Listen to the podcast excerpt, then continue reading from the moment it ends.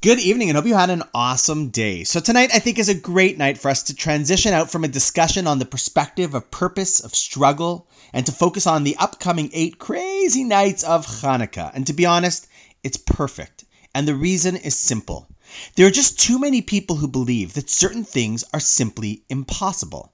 Honestly, I was just having a conversation today with a good friend and listener who said that while he does believe that most things are possible and lives that way, there is a specific area in which he's just not willing to accept that a change would ever be possible. And without skipping a beat, I told him what I now exactly want to share with all of you.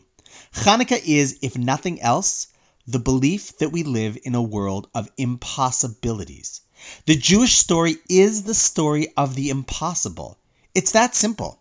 I urge you to review the past five podcasts on struggle and see if you feel like, Rabbi, you know, it's all nice, but honestly, if you only knew how difficult or literally impossible it is for the situation to ever be different, you'd understand.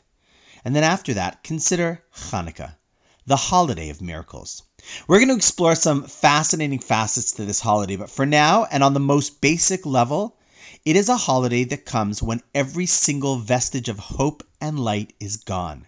If I was a betting man and I saw the Greek army in all its strength and splendor set its sights on what was a weak, puny Jewish army, I wouldn't give the Jews even a million to one odds. But, my friends, that is the story of the Jewish people. The people for whom the odds never mattered. The people who lit their candles knowing full well there wasn't enough oil, but that didn't stop them because they knew that if they did just their part, miracles would unfold. And that is the story of our people. That is the story of each person. And the message of Hanukkah is that it could be our story, your story as well. So I'm looking forward to spending the next eight days together. And on that note, I have to go set up menorahs for the eight people in our home this Hanukkah. And I look forward to seeing you all tomorrow.